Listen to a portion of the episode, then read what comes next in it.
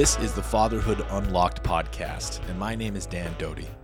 I'm a father of three, an outdoorsman, and a meditator, and supporting dads to be the best version of themselves is my highest calling.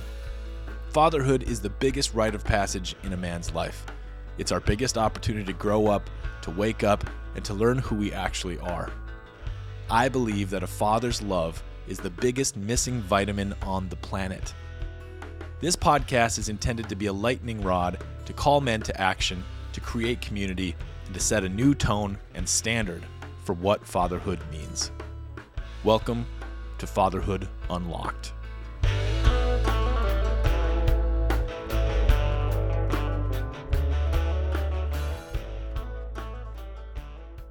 My intro today, I don't know, maybe it sounds different from the other ones, maybe it doesn't, but I'm recording this intro on my iPhone we had a storm last night, four inches of rain, and uh, the water washed away our driveway completely. And so I'm working from home and I can't get to the office and I can't get to my microphone. So this is it for this week. This episode has been sitting in a, a digital folder for, I don't know, at least three months now. And since I recorded it, it's been not only in the digital folder, but also like firmly lodged in my head and my body. Jonathan Ingram is a uh, pretty impressive man that I met last year. We were put to we were put in touch by a colleague. He ended up coming out on a Force of Nature retreat last fall, and he was the uh, I don't know what you want to say, but he was like the um, the ass kicker of the group or one of the ass kickers in the group you know?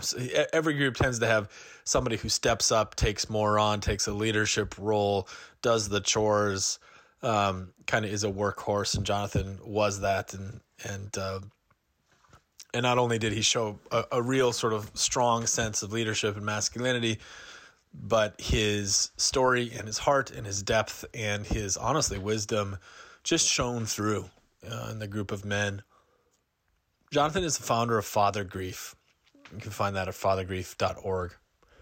And you might even imagine just hearing that phrase or that website already that uh, this isn't a pretty happy story. There's pretty parts, there's happy parts, but Jonathan's story is of fatherhood is one of loss. Jonathan, uh, from his website, Jonathan is the proud father to two children, Hannah and Oscar. In 2023 three year old Oscar died in a terrible accident. Jonathan knows the burden of strength this experience requires the anger, the shame, the overwhelming despair. He also knows through hard earned lessons that love, community, human connection, and gratitude are required on the healing path. His callings are to help create these conditions for other healing fathers. So far, in all of my podcasts that I've done, I don't know that any of them impacted me in such a direct, powerful, chilling way. I'm really, really, really grateful for Jonathan for who he is and what he's sharing. And I, I mean this, this might be a little dramatic way to say it, but I, I feel like this conversation and what Jonathan has to share here, it should be required. Required reading, required listening, re- required contemplation for the job of being a dad. And as this podcast is unfolding, I really recognize that there's there's been a lot about death and I think that's appropriate. It's probably not where the podcast will always focus on, but I'm deeply grateful for the opportunity to have conversations at this level on this topic. So I'm very, very, very proud to introduce and share Jonathan Ingram and Father Grief with you. Before we get into the conversation, I just mentioned that Jonathan was part of a cohort of the Force of Nature, which a primitive retreat here in Maine for men. And I've just been sort of reconsidering what that means. I've been going through a big transition myself, I would say spiritually and uh, just existentially.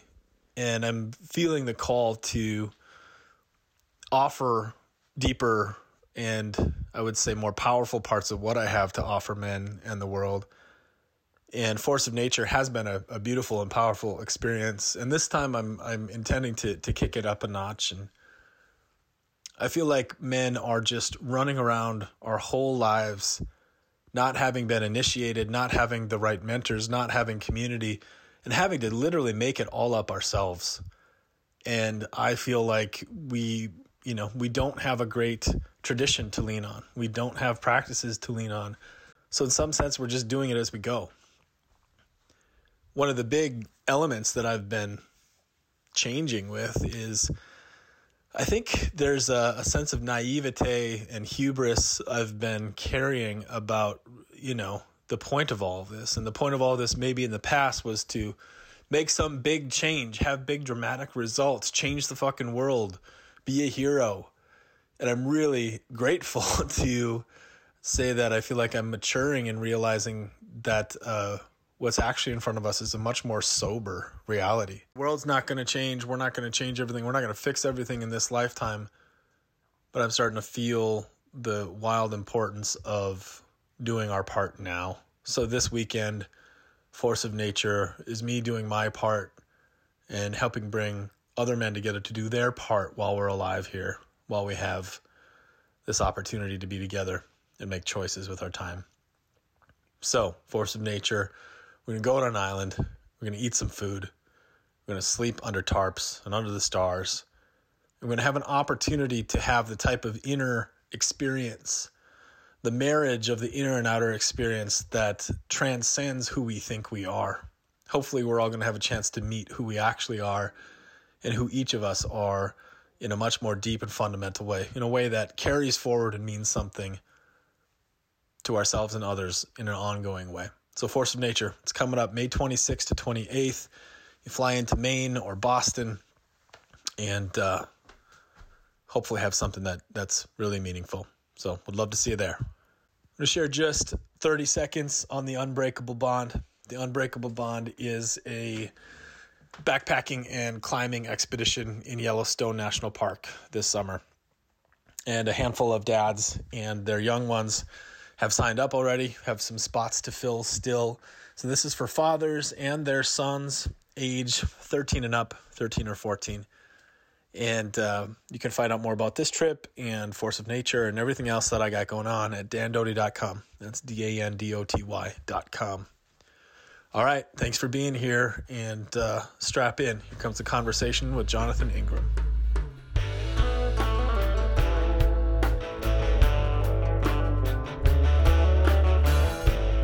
John, good good morning, man. Good to see your face. Um, I I guess to set this up, what I want to say is that uh, as soon as I made the decision to uh, to create this podcast and to commit to to conversations about fatherhood, it was really intertwined with with meeting you last year. You know, both both some of our initial meetings digitally, and then spending some time together in Maine. And um, I guess I want to be really honest that you know my first sort of feeling was um, one of a little bit of fear and also one of um, a real draw uh, toward toward having this conversation with you and um, so I don't know. Before we get into anything, anything of uh, specificity, I would love uh, just have yourself have you introduce yourself. Give give sure. us a sense of. We don't need every chapter of your life but i don't know what are the main things that that you reflect on when you when you share who you are to the world?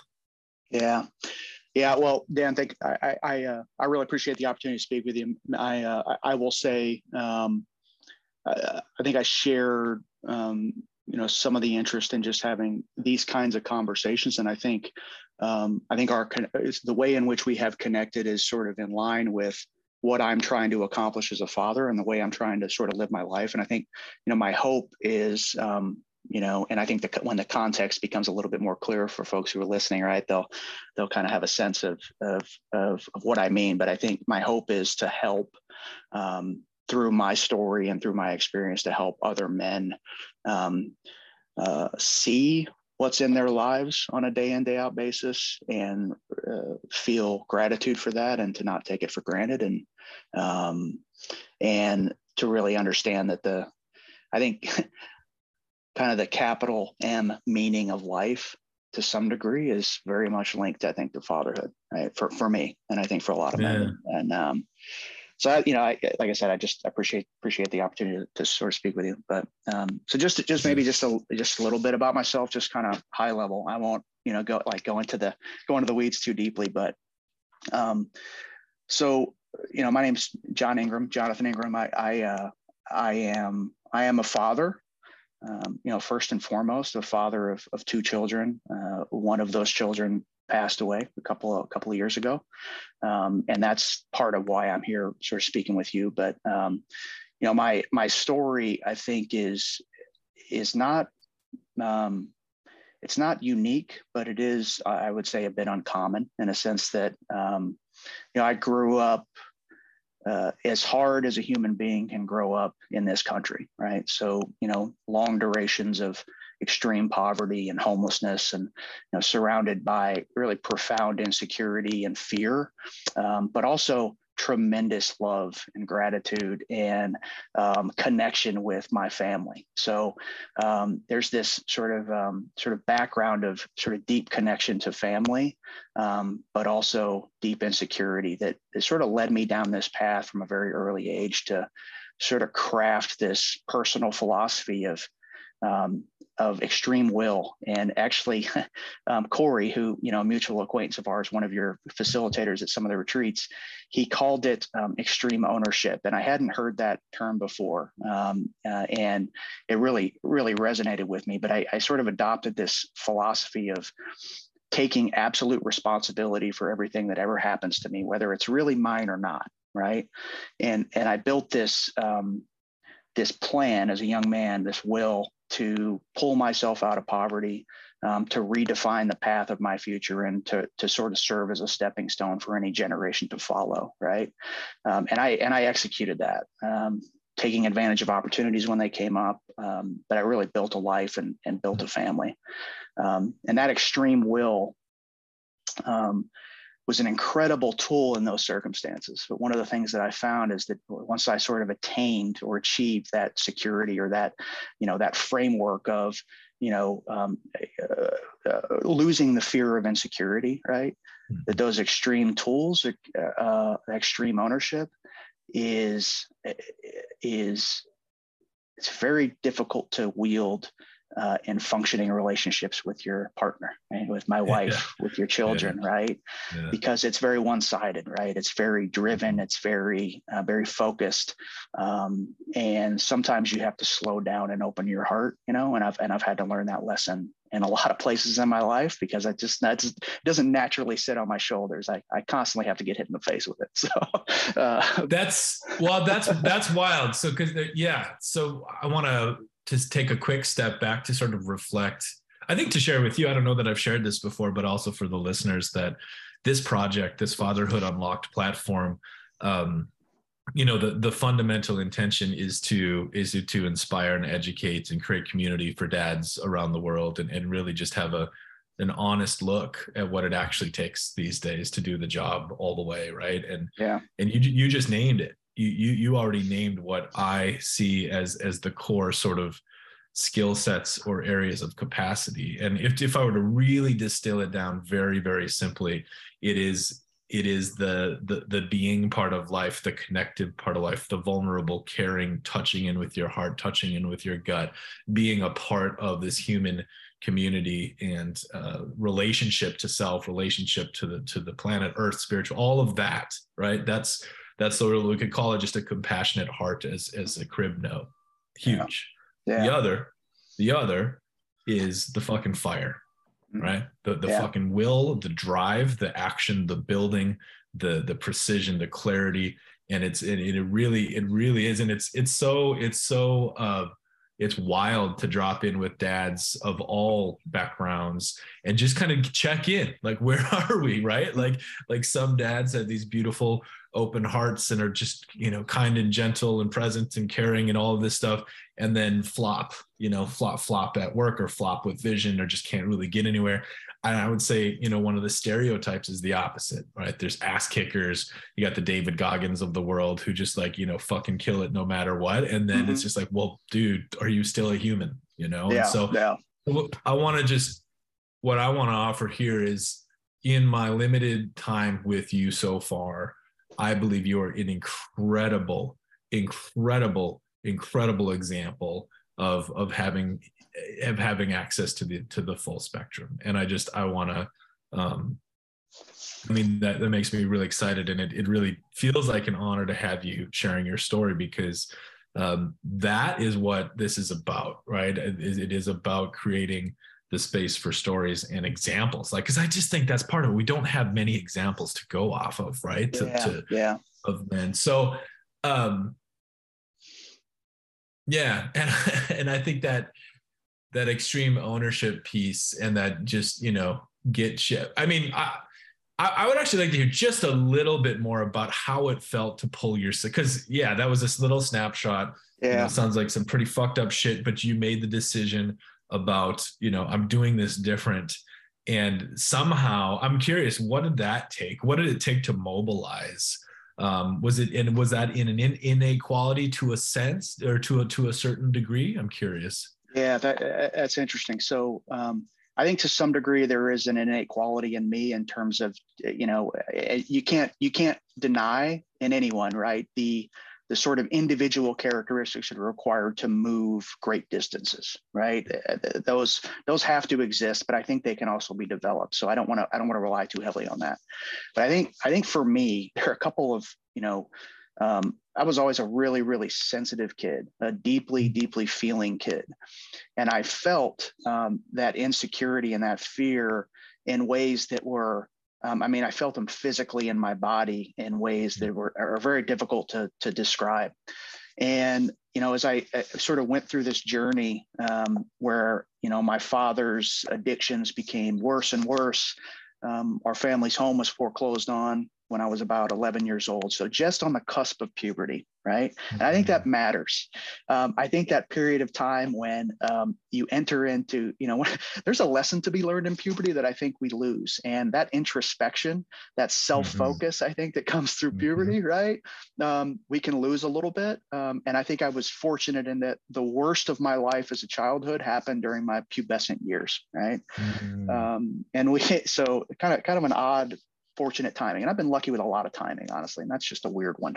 but um, you know, my family moved to Las Vegas from from Illinois. I grew up right on the banks of the Mississippi River originally, hmm. and uh, um, we moved to Las Vegas. My mother had some family there, and things just didn't really get better. They got worse and worse, and eventually we found ourselves with living on the streets. So I mean, sleeping in ditches and junkyards, and um, on the you know, and on dealers' couches, just surrounded by um, um, real fear. I mean, it's some some some very mm-hmm. dangerous circumstances, right? My father in and out of jail for long periods of time, um, and it was just me and my mother and my two younger sisters at that time. And you know, as an 11, 12, 13 year old boy. Um, I, I adopted the role of being a protector and being a father, and it sort of yeah. built this this fundamental um, fundamental sort of value in me of sort of duty toward family, sacrifice, hardship, perseverance through that space, um, and protecting those people who you are closest to. Because when you're poor, the only currency you have is loyalty to your people, right? That's it. Mm-hmm. And um, and I and I built that in me. And I I was my family was sleeping in a junkyard one night. My my mother, my sisters, and my father were asleep um, in the back of an old broken down pickup truck. Mm and under the full you know north las vegas sky right? You see the strip illuminating the horizon then you see stars in the mountains right? It's this sort of borderland uh, kind of place. And uh, and i uh, i i wandered wandered off with my dog this little dog scotty who we brought with us. And i uh, i sat in this old broken down dune buggy. You know you've seen the old dune buggies from like the 70s yeah. right? I sort of yeah. sat in that and I sat there thinking about the place that we were in and the circumstances we were in. And I made a decision in that moment. Um, a lot of things led up to that, but I made a decision that that would never be my life. And I mm. plotted a course. I mean, in that moment, I plotted a really a 15 year plan. Like, this is what you're going to do to get out of this. And it involved going into the military and creating space to go to college. And so there was a pathway that's available, right? Um, and I and I did that, um, but I didn't I didn't follow the path exactly. It turned out I could play football, and that got me to college, right? Mm, And mhm. um, and then I got graduate school paid for for free, and you know, there, I, I took advantage of the opportunities that were available to me. Um, but I just I, I I adopted this very singular purpose. And one of the things that I've struggled with, and one of the things that I think keeps um, keeps people and keeps men where they're at compared to where they want to be, is that that act required absolute selfishness for a period of my life. Absolute focus on doing what i could do and controlling the things that i control control to pull myself out of that circumstance. And when you focus on yourself you lose um, you know that much you feel guilt and shame around you know Mm. what's what about my sisters right? What about their Mhm. life? What about my family at home? And there's this kind of process that i struggled with and that i, I frankly i still continue to struggle with today um, but it was really in that moment and that moment um, that that set a course for me that Yeah. this just wasn't going to happen. It was an absolute decision, um, and and and I started to see success with that. And you start to, you know, it reinforces itself and the power of will, the power of decision, um, and you build this like confidence in yourself that there's absolutely nothing that I cannot do, right? Um, and that's good and that's bad, right? Yeah, yeah, yeah, there's good things and there's bad things, right? So every every every great quality is the is the opposite side of the coin. Uh, the opposite side of the coin is our is our greatest weakness, right? So, um, but that's Wow. that's the that's what that's what brought me here. That's kind of what what kicked me off.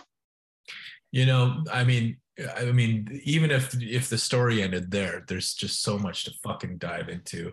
I just what I want to say is I I I don't know. I, I feel like I've felt the kinship with you since since we first had a chat. One of the parts um, that I feel a kinship with you and similar is is I was also an extraordinarily sensitive young boy, like really really sensitive, and you know I don't know, basically you know laying at night obsessing over deep spiritual questions, worrying about death, worrying about my parents' death, but also just felt so much. I, I feel like if I if I could have a time travel and go back to how it felt, but you know, I felt I feel like I felt everything everybody else felt, but Yeah. more inten- more intensely than they felt it. Mhm. Um, and um, yeah, it's it was it's really wild. I, I also um, I haven't maybe reflected on it very precisely, and it's it's a very different story than yours. But just that that self mobilization uh, and and finding access at some point to to be fucking unstoppable, right? I, I also really really uh, resonate with that.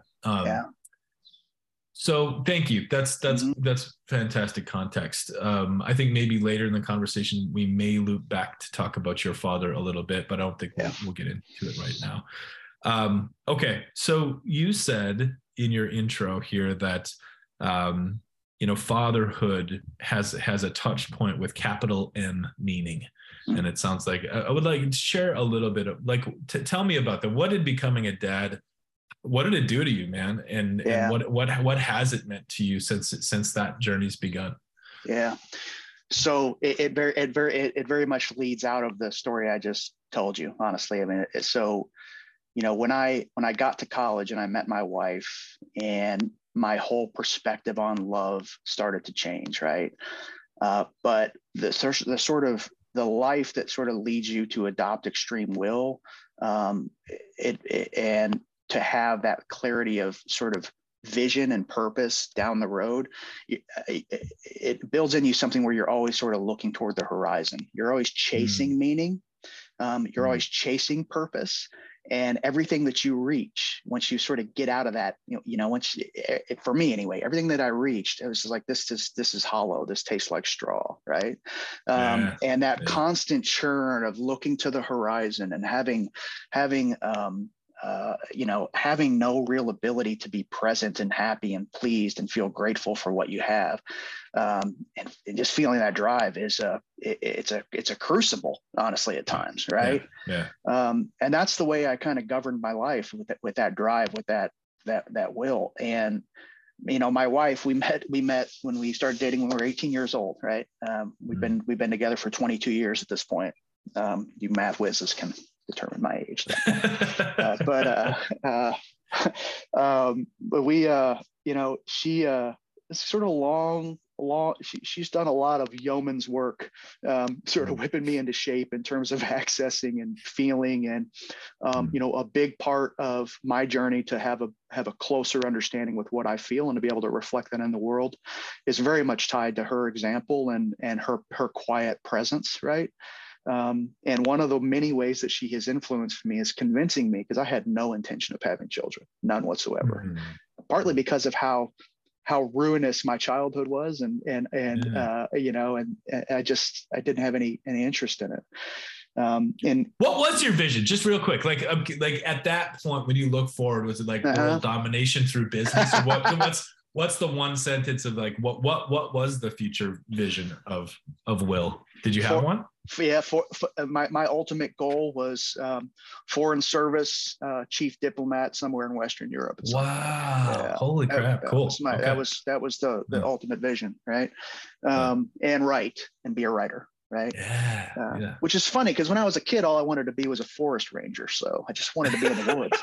kind of a kind of a weird uh, weird departure, but yeah, that was it. Uh-huh. Um, but uh, yeah, so um, but she, you know, my wife. Um, you know through through the journey that partners have together right the, the give and take we sort of decided we were going to have a child and um and you know my wife tells me she's pregnant on my birthday it's my, my birthday present and um you know we go through that journey and um and um and it's it's it's great. Like just the whole you know experience the whole the whole sort of uh, pregnancy journey right? It's this very very connected very beautiful kind of thing. And and uh, and then my you know she goes into labor and you know we head off to the hospital and about 44 hours of labor later i mean just oh absolutely gosh. brutal. Um, i caught my daughter hannah. Uh, you know i was and uh, and there the, the the complexity of feeling is it's it's hard to describe, but I felt um, I felt love in a way that I didn't even know could possibly exist. I felt heartbreak that my father wasn't there to see me hold my child. I felt this state of euphoria and joy and gratitude and absolute purpose and absolute meaning that everything else that I have stri- that I strive for, everything that I ran toward, everything that I was looking for, um, was right here in my hands, right?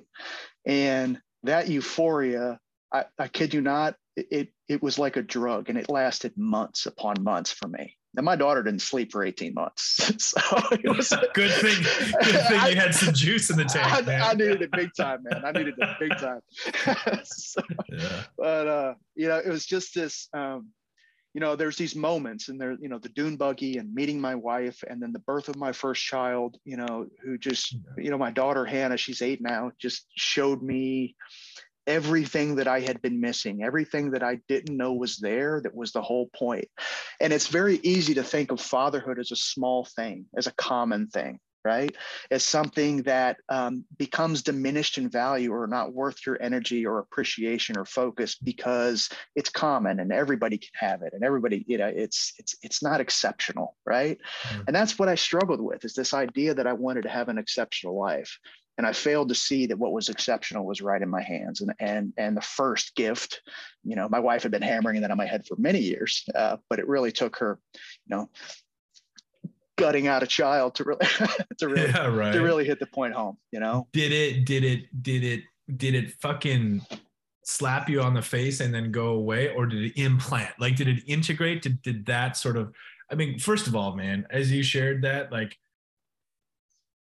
i mean my entire body was like fucking on fire with tingles right? And i'm guessing listeners felt something uh, noticeable as as you shared your, your daughter's birth um but yeah did it what how did it impact the extreme will? Like did they balance quickly or or did it how did that feel? Yeah so um it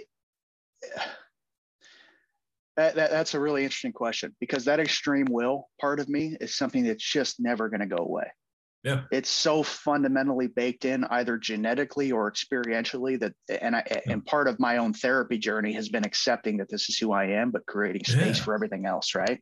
Yeah. Um, yeah. and um, it didn't diminish it, but it put it in perspective right mm-hmm. it put it in the it put it in the right perspective in the span of my life right and um it just it shifted my focus and and I will say it connected me with a sense of awe that I was looking for that I to that point I had only really yeah. found in the in the wild places of the world, right? Um, and but having a daily opportunity to sit quietly with your child, to look into their eyes, just in a just in a normal, trivial moment, right? And yeah. feel a sense of awe. Like that is that's worth something. Right. Motherfucker, you're right. That's worth something, you know? Yeah. And uh um and I knew from the very as soon as it happened, all the bullshit about not finding want to be a dad. It's just like you're so full of shit, dude. Just like yeah, you're just you you fool, you know. Yeah. Um, and uh, that's just for me. I'm not, you know, it's a, a completely yeah. valid choice not to have children. I completely get it. Um, it, it put it in perspective, but it also it also is hard it is still really really hard. You can feel this absolute truth and beauty and and and the lives of your children right? Um, and still feel that your day your life becomes changing diapers and attending to these child's needs. And you sort you can very easily lose connection with yourself and the things that make you whole as a as a person outside of fatherhood right? And those are yeah. those are just as important. Um, they're not just as important. They are important. Um, but you know, I didn't lose it. And I've always, you know, it's, it's a, it's a, it's the sort of, so, you know, uh, there's a philosopher named um, uh, Arthur Schopenhauer. He's this grizzled old German, this lonely bastard, uh, who uh, uh, he had this analogy that he used to describe human relationships, and called Schopenhauer's porcupines. And the concept is: imagine two porcupines on a on a um, on a freezing night. Um, seeking warmth, they come closer and closer to each other and huddle, huddle closer. And the closer they get to each other, the more they skewer each other. and as they skewer each other, they back away into the cold, right? Yeah. And then then they get cold again, and then they move back together and they skewer each other. And that's like that's the relationship. That's the nature of human relationships, and it's part of partly I think it's the nature of our internal relationships with ourselves, like the dualities in ourselves, right? Mm-hmm. So you know, like there's being a father and there's pursuing those things that are really important to me. Being in the woods being driven in business being um, yeah. writing right? Those things that are really important to me. And it's about balance. I, you know don't deny them but find balance and, and place the right thing in the right perspective. That's what i've tried to do sometimes successfully sometimes poorly you know? Yeah. Just as a little note i'm just going to say it out loud so i don't forget it but um, i'd be curious to talk sometime about uh, some sort of organized writing project for for dads specifically. Yeah. I, th- I think that'd be really cool. Um, so I, I, have been let's let's just talk about that right now. So yeah, yeah um, so one of the things that I do um, that I have done since Hannah was born, you know, I spend a lot of time in airplanes. I'm on the road maybe 60% of the time, which is a real bummer, but it's, it's that's my life. Um, and whenever my flight is taking off or whenever my flight is landing, um, I write a letter to my daughter, and I wrote a letter to my son, and um, just about who I am in that moment, or some lesson, or some story that I intend to give to them um, on that, that I intended to give to them each on their wedding days or whenever some something day in their life, right?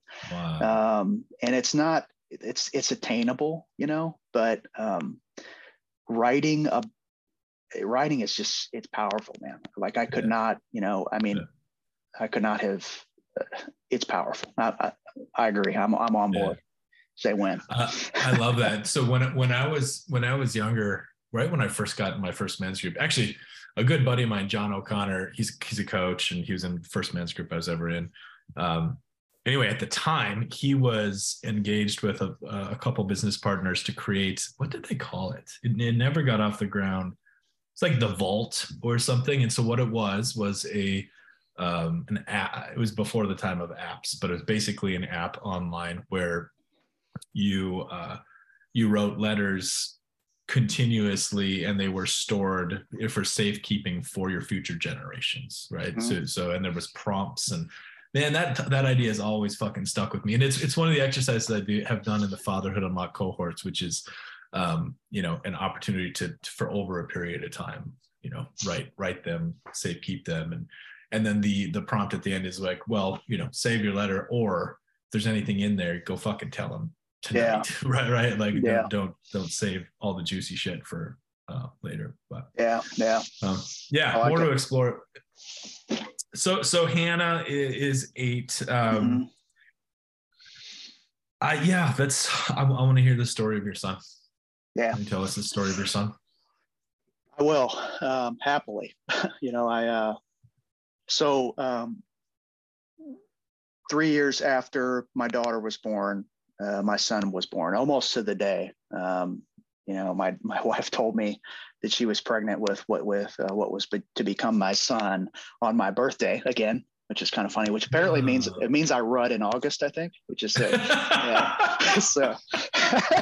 you know, gonna have to uh, uh, stay away from it then, ladies. But uh, but uh, uh, you know, she she um, she tells me, you know, she's pregnant and and we're you know here we're on we're on the journey again, you know, and and the same great things. You know, we didn't we didn't find out the sex of either of our children.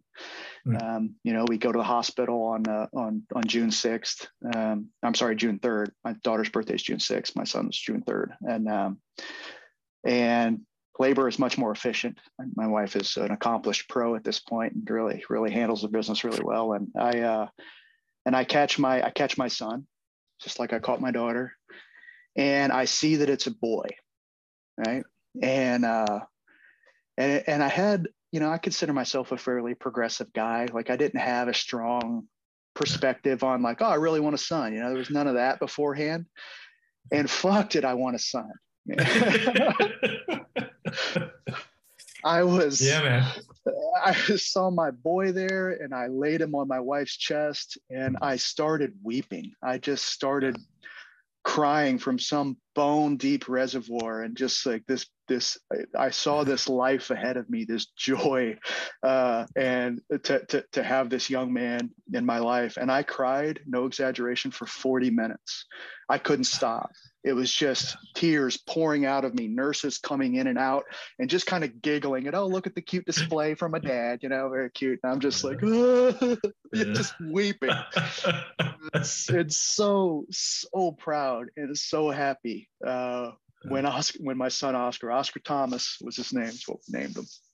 Um, and uh, you know, just just I, you know, you think when you have your second, there's no, we we struggle a little bit with the idea of having a second kid because it's like mm-hmm. our life is awesome, or mm-hmm. you know, um, it's how could I love more than this? Why are we trying to mess with this? You know, let's yeah. not touch, let's not be careful. It's fragile, you know, um, and your heart just splits and expands, uh, you know, like in exponential ways. I mean, just the power of the power of love, man. It's it's just beautiful. And it's wild. um, it's it's the most wild thing. I mean that's what's fueling this entire fuck it's fucking it's yeah it's i i could talk about that shit all day long. Like yeah. what's what's what's actually more central than that? Yeah.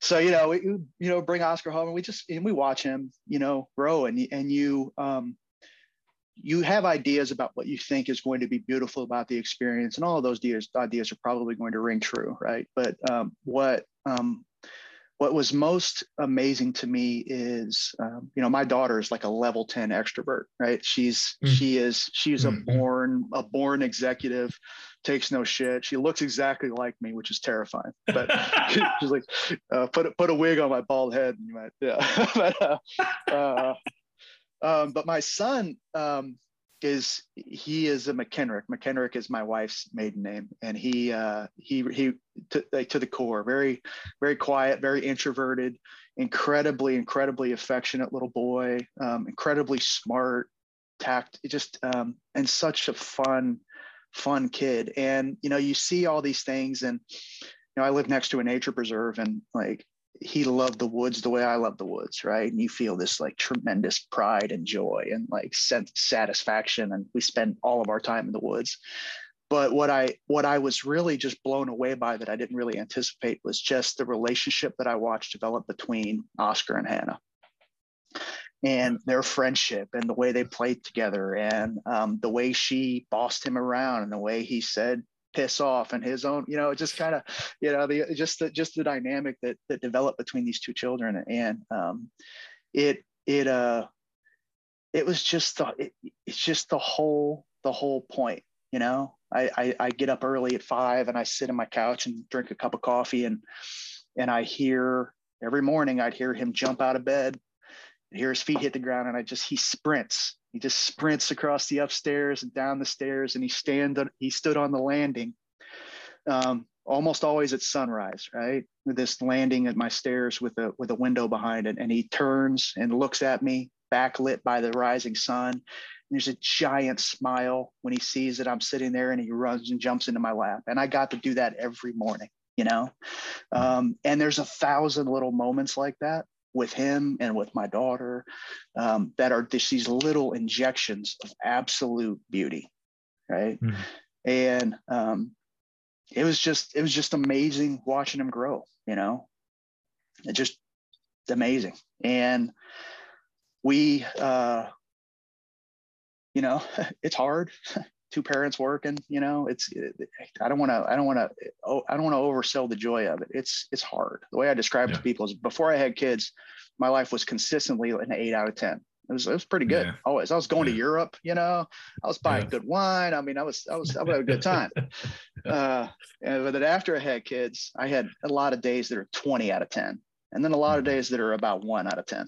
so, you know, it's a bit more erratic, but the, the extremes yeah. are, are, higher. But um, Have you heard the statistics that uh, it is statistically the least happy part a uh, time of your life is, is the child rearing? Like pretty, I've heard that. Substantially. mm-hmm. Yeah. Yeah and it's um, it, it creates the most disconnect between partners right? So yeah. much of your yeah. so much of your effort and energy goes toward those children.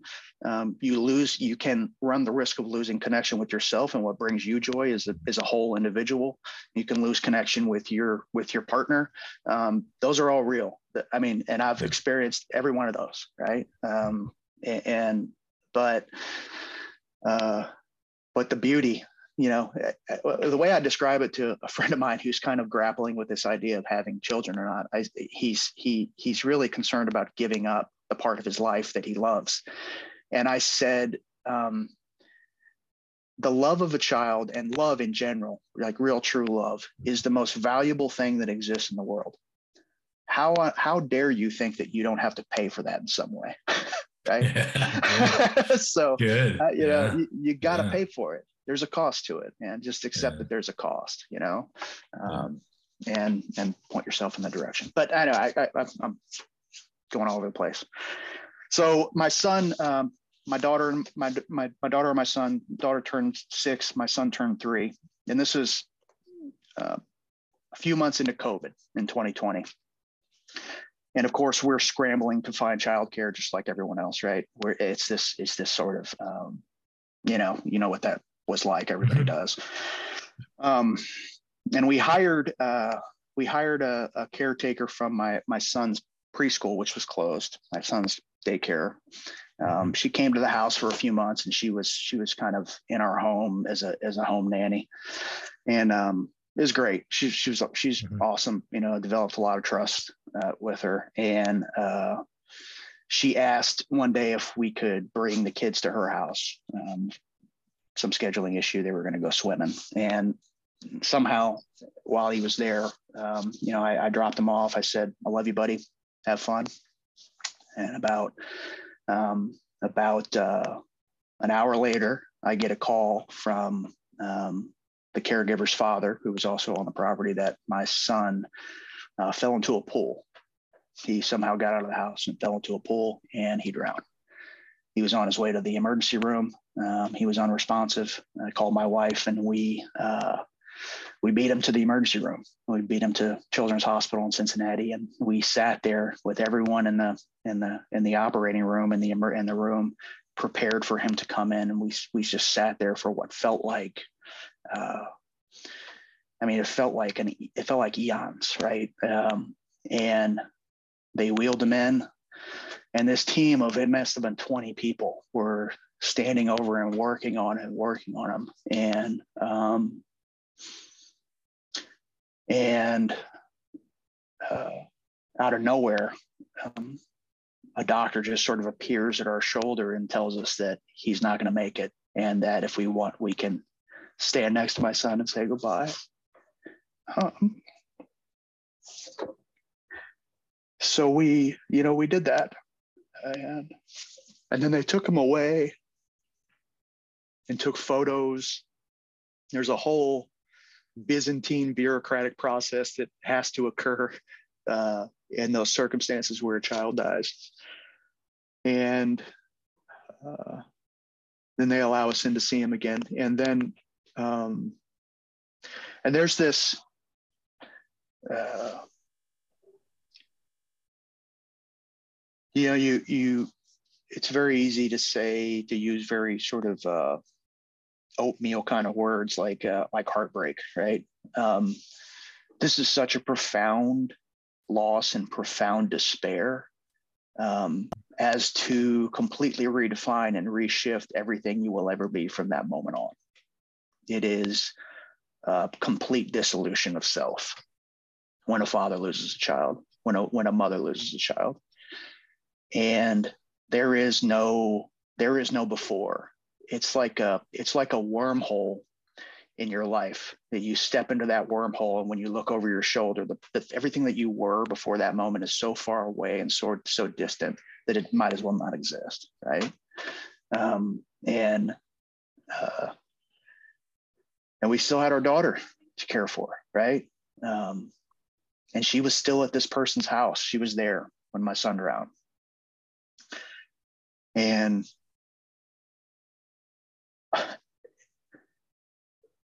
I, it's it's out of body.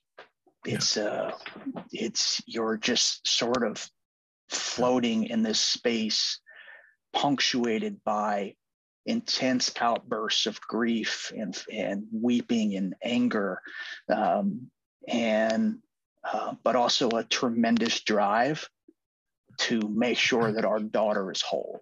Right, mm. my wife and I. I mean, from the start, what do we need to do? Um, to make sure that our daughter is comes through this without being absolutely ruined, right? Um, and it that that purpose, that anchor in our daughter, a lot of pressure for her, right? Um, we to be very mm-hmm. careful not to not to not to put pressure on her. Um, but that anchor is, I think, what pulled us through is the love of our daughter, and um, and you know that that really that really became our our focus, um, especially early on. But but on through. Um, so, I've I've shared this with you prior to this, but um, I did my best as as you're telling the story right there to to to really just stick with it. It is it is by far the most immense fear that I have in my entire life, and um, I mean, to say that I can't picture it is is is is is a wild understatement, and uh, just to know that you're here now um, is really important for me on a personal level. And um, yeah, and I'm just I'm so I'm so grateful for you to share this. Um, you know, I've spent a lot of my a lot of my life um, in my own way, sort of in contact with death, and uh, as a practicing Buddhist and, and just my spiritual life in general, it's um,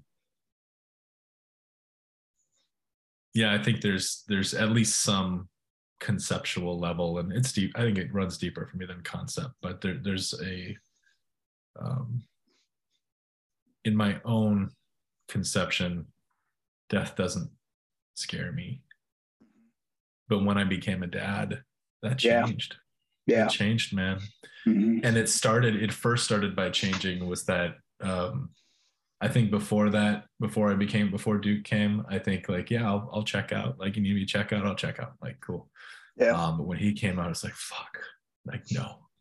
Like, no, like, like just the the even the thought of the grief of not being with him was too much. And um it's not been it's not been until I met you that I actually uh, stepped up to the line to even consider the possibility of, of it not being me going first. And so um, I, am just fucking gobsmacked. I'm I'm I'm godsmacked by your story, and um, I can't imagine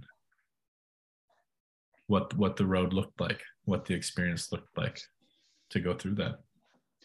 I, I, think I think you're in a fortunate position in that you are I think a, a naturally reflective person and you've put work over your life into that practice, right? Um, but just as a father, and I'd say just as any parent, all of us, as soon as we have children, say you're watching a movie and a child dies, you can't watch it, you got to turn the movie off, right? All of us can touch it in some way because we feel that immense love. And the idea of losing that to death, right? It touch it, it comes into your mind at various points. And the way I was, I had to run away from it. Like when it when I when I I distract myself with something, but you know, mm-hmm. before before it happened. Um, it's every parent I think has some grasps the concept of what it would mean, but very few of us actually spend time looking at it, you know, mm-hmm. um, for any prolonged period of time. But um, so, um, you know, the I was, you know, as I as I look back, this this is about about two and a half years ago at this point, right? That my that my son passed, and um, and there is this um, this feeling that even in moments of joy or even moments of happiness that no matter no matter what that moment will be defined by the absence right when we spend a holiday with our daughter on christmas morning or thanksgiving or uh, we go on vacation or we just go to the park right there's mm-hmm. always there's always the recognition that there's a piece of that missing right? Mm-hmm. That, that, that, that, that, that our son is, is gone. And, and, and without being able to focus on our daughter, right. We would not, I, I mean, I, just that there's despair that I have trouble putting words to that's, that's, you just want it to end. Right. You, you really do. It's, it's a, mm-hmm. it's, it's a brutal, brutal feeling. But when I, you know I, have kind of gone on this journey and i'm i'm continuing to to go on this journey but I, I, when i think about now looking back you know two and a half years it's all still as raw and as and as painful as it as it as it as it was in the first day but it becomes commonplace right it becomes a standard that you have a new threshold of um, discomfort that you can just bear you know um, but we didn't do it by ourselves, right? We yeah. um, we had a tremendous community, um, and I had uh, tremendous male friendships mm. um, that I had worked um, as part of sort of my journey in life that I worked to develop and maintain. That vulnerable human beings, open human beings, people um, that you can rely on, not just to crush a crush a couple beers at the Super Bowl. You know what I mean? Um, mm-hmm. but um, um, but really, really good men that I cultivated relationships with, and that that I took responsibility for building relationships with. Right, mm-hmm. um, and those friendships, those people that I could speak with.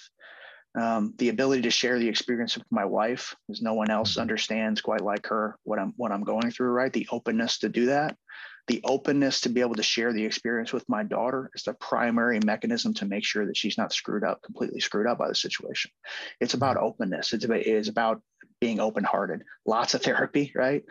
But mm-hmm. you know, the, the the the underlying the underlying thing, I think the unifying characteristic is community, human connection, and openness um, with whatever I'm feeling, with whenever, whenever I'm feeling it, and reflecting that into the world in an honest way um, and reflecting that to the people that I love in an honest way, uh, I think that's the linchpin, right? I think that's the difference between um, letting a thing destroy you and letting it um, and throwing it on your shoulders or owning. I won't even call it that. That's a that's a little bit of a negative. Just oh, just yeah. owning the experience and and letting it be yeah. a part of you, right?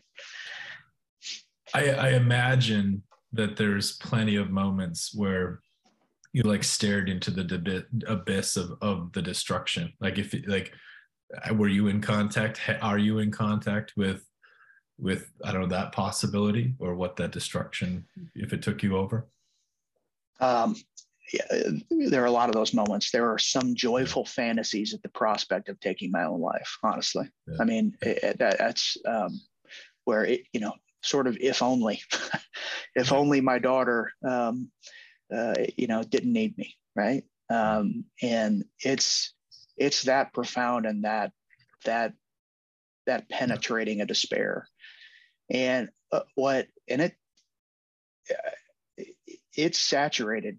It, it really saturated, and, and and I can't under communicate the amount of anger, right?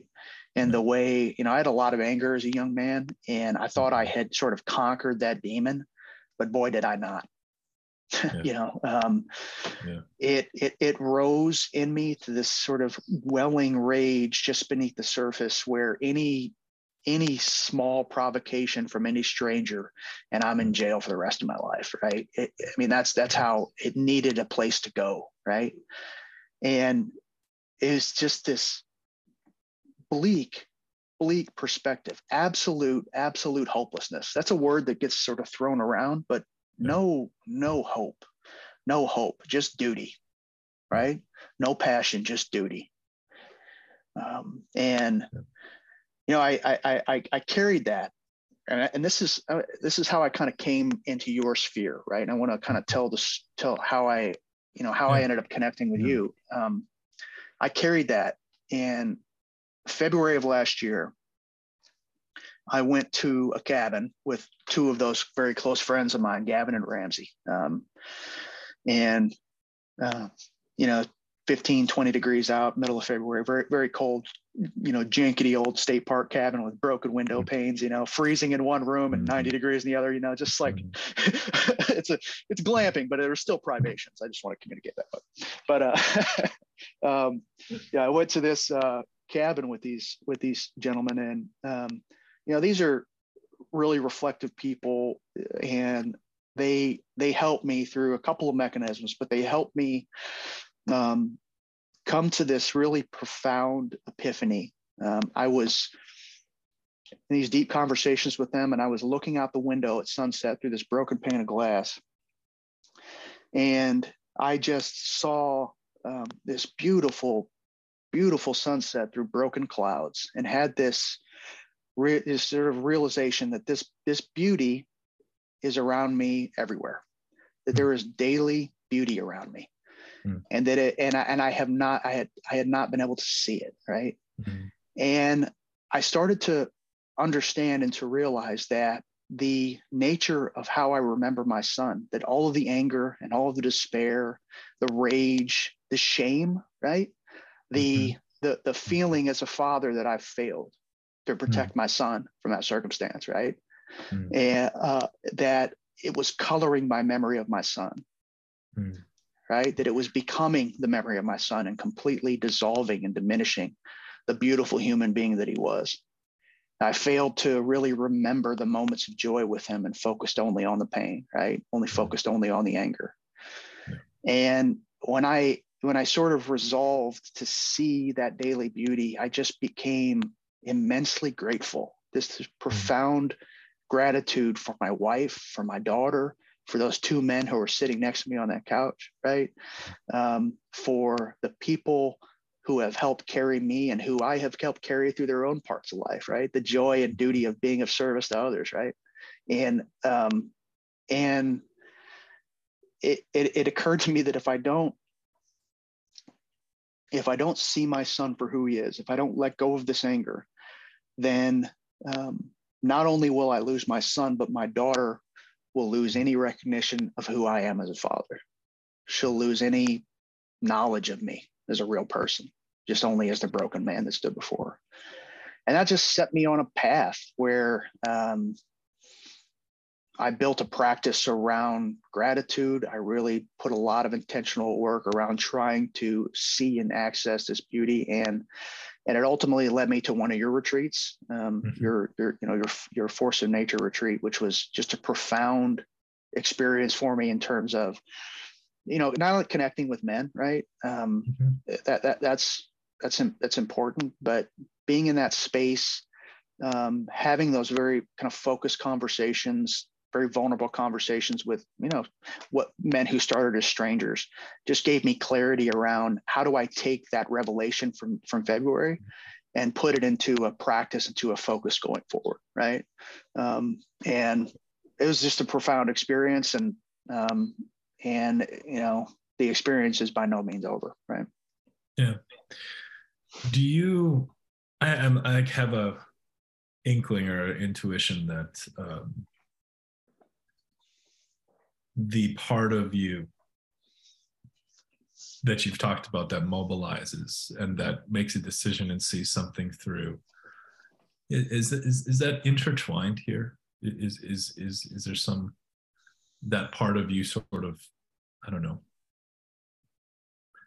supports you through this? I mean i guess my, my, again I'm, I'm, curious about since last february in a sense where you just sort of turned your yeah. muscles onto that is that, is that part of it yeah so th- that will that I started this conversation out with, like yeah. the difficulty of my childhood, the fact that I am kind of a I am accustomed to carrying burdens on my shoulders, right? Like I've yeah. built up a skill set and that skill set was incredibly valuable in carrying me through the, the months and sort of years after my son's death, right? Yeah. But I relied very heavily on it. And um, and I distracted myself a lot with frenetic drive and energy. Yeah. And to try to look away from the grief because every time I looked at it, I mean, I kid you not, it just it's how can I end this? How can I end this? I can't, I can't do this, right?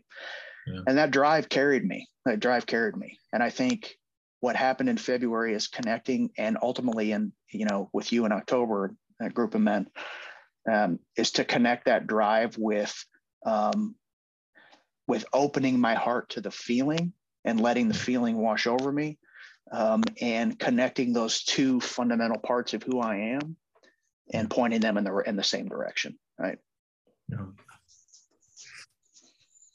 there's um, a story I, I had probably I thought I wanted to maybe share in this call and I had completely lost track but it just flooded back and I just to share a little bit um, I don't remember what year it was exactly. It was probably 2018 or 2019. I, I one of the expeditions I led with Evryman in uh, Yellowstone. Uh, I won't share the name. We'll keep confidentiality here. But but uh, a man I'd worked with before came out to um, to the trip, and we were in a um, kind of like a lodge right before we got on the trail to go hiking, and I knew this man had lost his wife. He had shared the story of losing his wife. Um, he still held just you could see it in every cell of his body that that what he carried with it. And we sat down. We were in small groups, and it was his turn. And you know, you never quite know what's going to come up or where the conversation is going. He wasn't prompted to go here, but he sat there, and six of us sat with him as he recounted the story of holding his wife in his arms as she passed. She had cancer and they were in the hospital. And he talked about he could feel her last heartbeat, he could feel her last breath.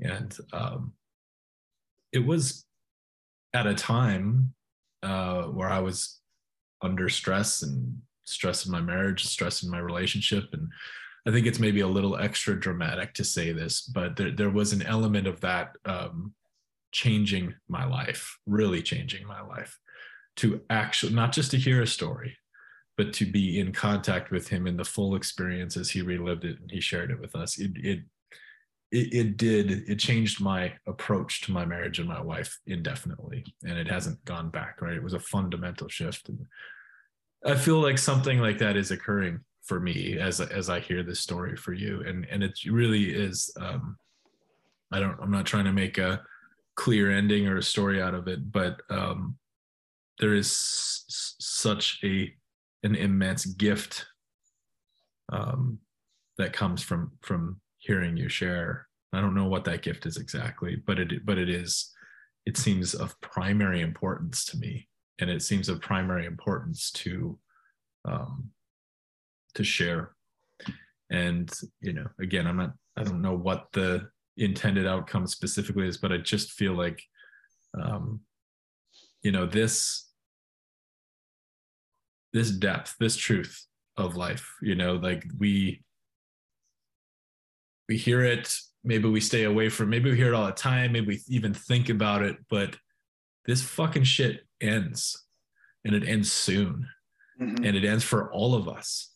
And it ain't fucking pretty when it ends and and like um, in the context of fatherhood i just feel like this is a critical element to wrestle with. I just think it's fucking critical. And um, i think i do a fairly good job of uh, of being present and really really um, soaking it in soaking the good mm-hmm. in just just being with it all. But i don't know. There's a gear here. There's there's a there's a gear of of greater depth. Um i'm just i'm just so i'm so grateful for you um thank you and uh yeah and i know and i know that there's there's there's um there's something forming in you of, of, of what you're doing and would love to hear. I mean, we can go to that if there's anything else though that's just that that you're feeling. No, you know, I think um, I think one of the one of the unintended consequences, and frankly, one of the gifts that Oscar gave me after he died, and that he continues to give me, is it forced me to shrink my life. To hmm. some degree early on we we were on kind of full life support systems. What was most important are my wife maria my daughter hannah and that's it right. And all of the all the extracurriculars all the other things that i had given so much energy and time and that had taken such a large part of my mental energy right mm-hmm. faded away. And and the focus that i had on those people that were most important to me that those close friends that are most important to me and focusing on those relationships and creating space for them on a daily kind of consistent basis um, that was that was a that was a hard lesson to learn but it's one that has continued to to to to to to, to add value to my life right? And i think independent of even the risk of one of our children dying we've got 12 years with them before the primary sphere of their life is influenced by is is surrounded by friends right? Yeah yeah. Um, we've got 12 years. That's not very long you know? That's a president and a half you know? Mm-hmm. so you know it's just not yeah. much and um you know it's very easy to say you know blink and it's going to be gone i mean there's a lot of kind of sort of trite things that you can say, but it, you know, it's trite. Maybe it's trite for a reason. Maybe it's a, a cliche for a reason. You know, it's um, it's right there. It can all just go away. Mm-hmm. So, but yeah, so um, you know, I think what what maybe I what I'm trying to do, uh, at least kind of the purpose that I'm trying to lead with, is to is is focusing very much on my relationship with my daughter as kind of first and foremost and building my life around that to some degree right mm-hmm. um, making her a part of my life but i think what i'm what i'm what i'm also really uh, you know working to do and i'm working with you and through one of your programs to help um, to help articulate um, is to start creating space for grieving fathers, for fathers who have lost a child, to um, form community, to form the kind of friendships um, with folks who are going through a similar experience. Um, and uh, you know uh, create a space to grieve. So you know, starting at my first cohort in, in May, I'll be taking a, a about eight men uh, into the woods on a three day. I have a kind of experience in the backcountry. It's it's one of my I spend a lot of time there just for mm-hmm. personal reasons. Um, to really engage with some of these questions around anger, around shame, around around love and sadness, and to try to help connect those folks with each other um, mm-hmm. uh, and create community because there really isn't a community. There really isn't. Um, yeah. There aren't services, frankly. The grief, the kind of focus of grief work tends to be around women, largely because women uh, speak that truth easier than men usually do. Yeah. Right? Yeah. They know they're better at asking for help. They're better at seeking it rather than suffering in silence. Right? Um, and what I what I'm really working to do is to help help break down that barrier for men who are going through this and um, and give them a path towards seeing that daily beauty. Did you have um, any men that have experienced this uh, in your path? That was was that a part of what was helpful for you? Did you have examples or community of anything like that? No, you know, I, I, I didn't. I didn't. Um, but I, I will say, uh, uh, about a year year or so in, I connected with um, someone. I someone who's a he's a he's a wildlife biologist that I really respect and that I kind of pay attention to, you know, and he he lost his son, and I uh, I started connecting with him on a monthly basis um, early on in the process, where we sort of shared our experiences and just just as a as an outlet of you know someone to speak to and someone to be there for, right? Um, and that has, that that's been very impactful for me personally, and just having that connection and. I think I think it can be impactful for for for other men as well. So you know, I just want to I want to help help help folks make that connection. I'm kind of looping back to a different part of the conversation for a second. Yeah. But what, where did the anger go? What what you said you needed a place for that to, to, to go, and I'm curious what what you see. Yeah, I you know um,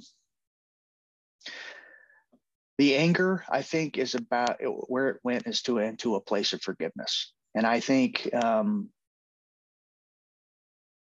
well, I I don't know. Let me just be honest. I don't. I don't really. Yeah. I don't really yeah. know where where it goes. And and I think feeling a sense of purpose, feeling like mm-hmm. I can create positive outcomes out of the out of the death of my son, is is it's an absorbing focus, right? What I have to be concerned careful about is how much of it is a distraction and uh, from from the feeling and from the anger. Um, therapy has been critical. Do not, if you were a man, discount the value of therapy. Right? It's um, it's it's incredibly important. Um, but the anger is still there. I mean, yeah. it's it's it, and it, and I think it will always be there. Right? It's um, it's a question of when it wells.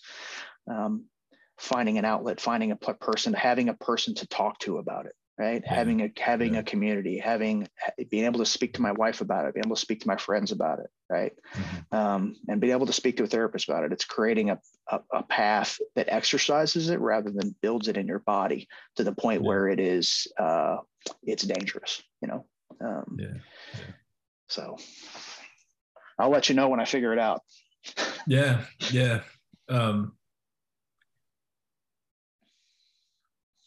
Oh, I just had such a clear follow up question to that. Where did it go?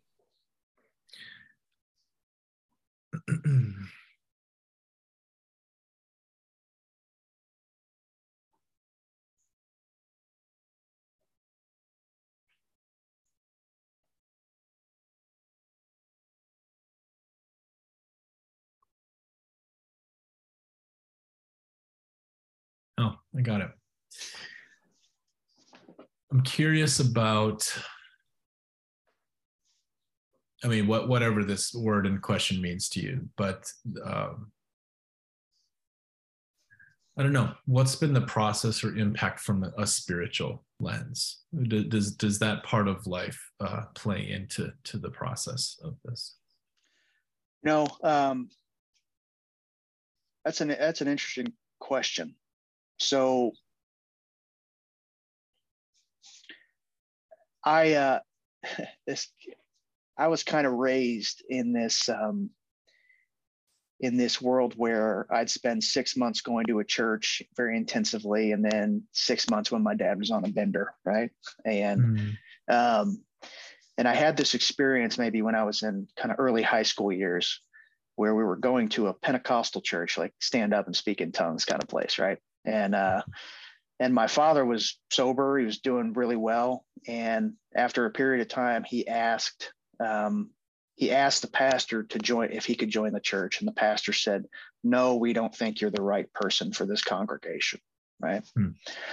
and i had always been extremely skeptical of the whole sort of experience that, that sort of experience to begin with. And it but, but that experience in at that moment painted a it left a pretty nasty taste in my mouth as it relates to mm. that kind of pursuit. And I, and I went on this sort of journey of ultimately, ultimately sort of deciding on atheism. And then once I sort of became mature enough to realize I don't know what the hell I'm talking about, you know, accepting that there's just, uh, there, there's no clarity around some greater purpose, but, at, but at, for me, but at the same mm-hmm. time, at the same time, I've always felt a sense of connection and and and sought and felt this sense of awe, um, this love of poetry, this mm-hmm. this love of the poetry of human connection, right? And mm-hmm. and I and I and I view that as as spiritual or as as as honest a thing to find meaning in as as exists right yeah now i have not this hasn't this experience hasn't brought me closer to a god or to a to a mm-hmm. supreme being it hasn't taken me further from it right mm-hmm. i i had um you know i i think my my my sort of spiritual connection the thing that i'm looking for is to hold um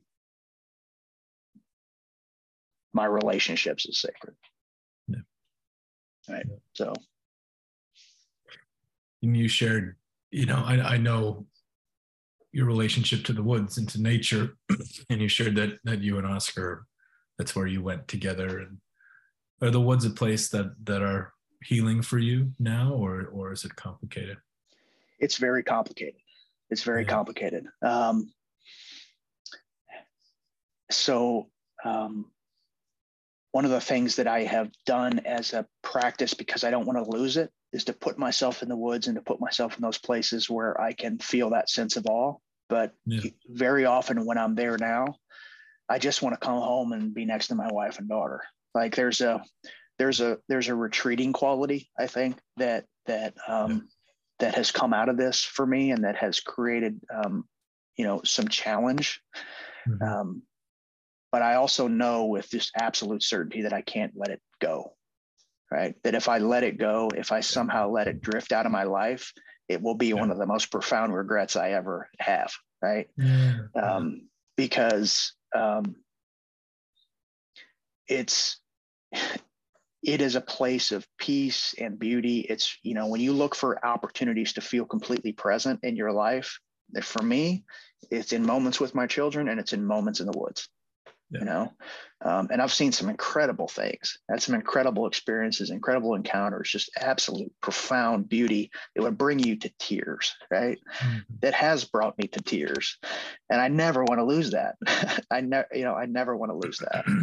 Um, and sometimes when i'm in the woods it doesn't happen like it used to right? But sometimes when I'm looking at a sunset or I'm watching a sunrise or a scarlet tanager dips from the tree canopy and and uh, sits on the barrel of my shotgun, right? When I'm turkey hunting mm-hmm. out a little bit, um, I see these sort of glimpses of beauty, and I have moments where there's a completely untroubled reflection and, and acceptance of what I'm feeling around my son, what I'm feeling around my people, right?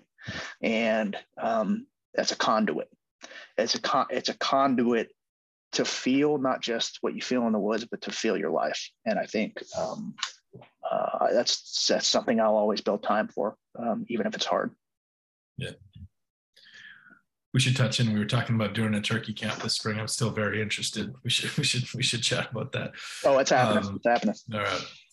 All right. So here's the here's the here's the sort of part where um, where I ask you to to speak directly to uh, to men, to dads, to people who may become dads, whoever's listening, and um, to whatever level you're comfortable. You know, what what do what do what do we need to know? What do we need to hear from your perspective, or or what's the if if there's anything if you had our ear fully and, and we'll really listen, what do you say? That um, everything you were looking for on the horizon is hollow in comparison to holding your child's hand. I think that's it. Yeah. There's all kinds of meaning in the world. There's all kinds of uh, of great focus. There is no no greater meaning and no greater purpose than just spending boring, ordinary time with your children, looking at them eye to eye, um, and being fully in their sphere and letting them be fully in yours. I think that's the whole the whole point. I think that's the whole point. Yeah. Well, then I think that's the right place to, to end. Let's not complicate it beyond that point. I think you're right. Um, well, uh, man, if uh, if listeners are feeling half of the impact that I'm feeling, then we did a really fucking fantastic job here. Um, I'm really, yeah, I'm just in honor and um, Yeah, if I could, if I could even just hold the kernel of your grief and make make your load a little lighter, uh, then I'm I am here to do that. And um, yeah, I really appreciate you, uh, and I think the you know I'm here to support you in in your uh, in your journey to to to create something for grieving dads.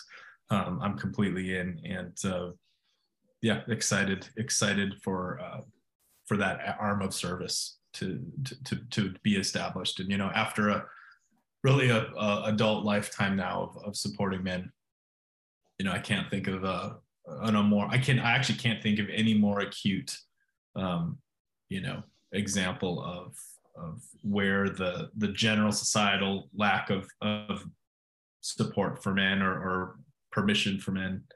Uh, I can't think of anything like more acutely necessary. And so, um, thank you for that. Thank you for everything. Uh, yeah, and if if folks want to get in contact with you, um, what's appropriate, and and we can also. I know you're kind of early in the in the phase of getting your internet assets together, so I'll probably splice in uh, a little bit of an update here at the end of the sure. podcast. But uh, what do you got? What do you got currently? Yeah, so folks can reach me at fathergrief.com. So there's a, will be a, a, website set up there as well as an email address, jingram at fathergrief.com. So um, really just the focus is, um, again, around creating some resources, you know, written resources, writing space, um, retreat, kind of wilderness focus um, for these men um, and creating a way to do that so that it's accessible for, for anyone, regardless of socioeconomic status or background or whatever it looks like, right? So um, any questions, I'm happy to answer. And and I'll I'll say, Dan, I I uh, really really appreciate your heart, and I really appreciate you know the energy you brought to this conversation. That you that you know you're a you're um I, I, I, I hope to know you for a long time. Yeah, feel the same. Thanks, brother. See yeah. you soon. Bye. Bye. Thank you for listening. If you used up all your Kleenexes, go buy some more. Um, appreciate your attention and your time. Please do all the things. Share with your friends and colleagues. Share with any dad who might need to hear this and share with anybody else that might want to hear it as well. Um, thank you, and we'll see you next time.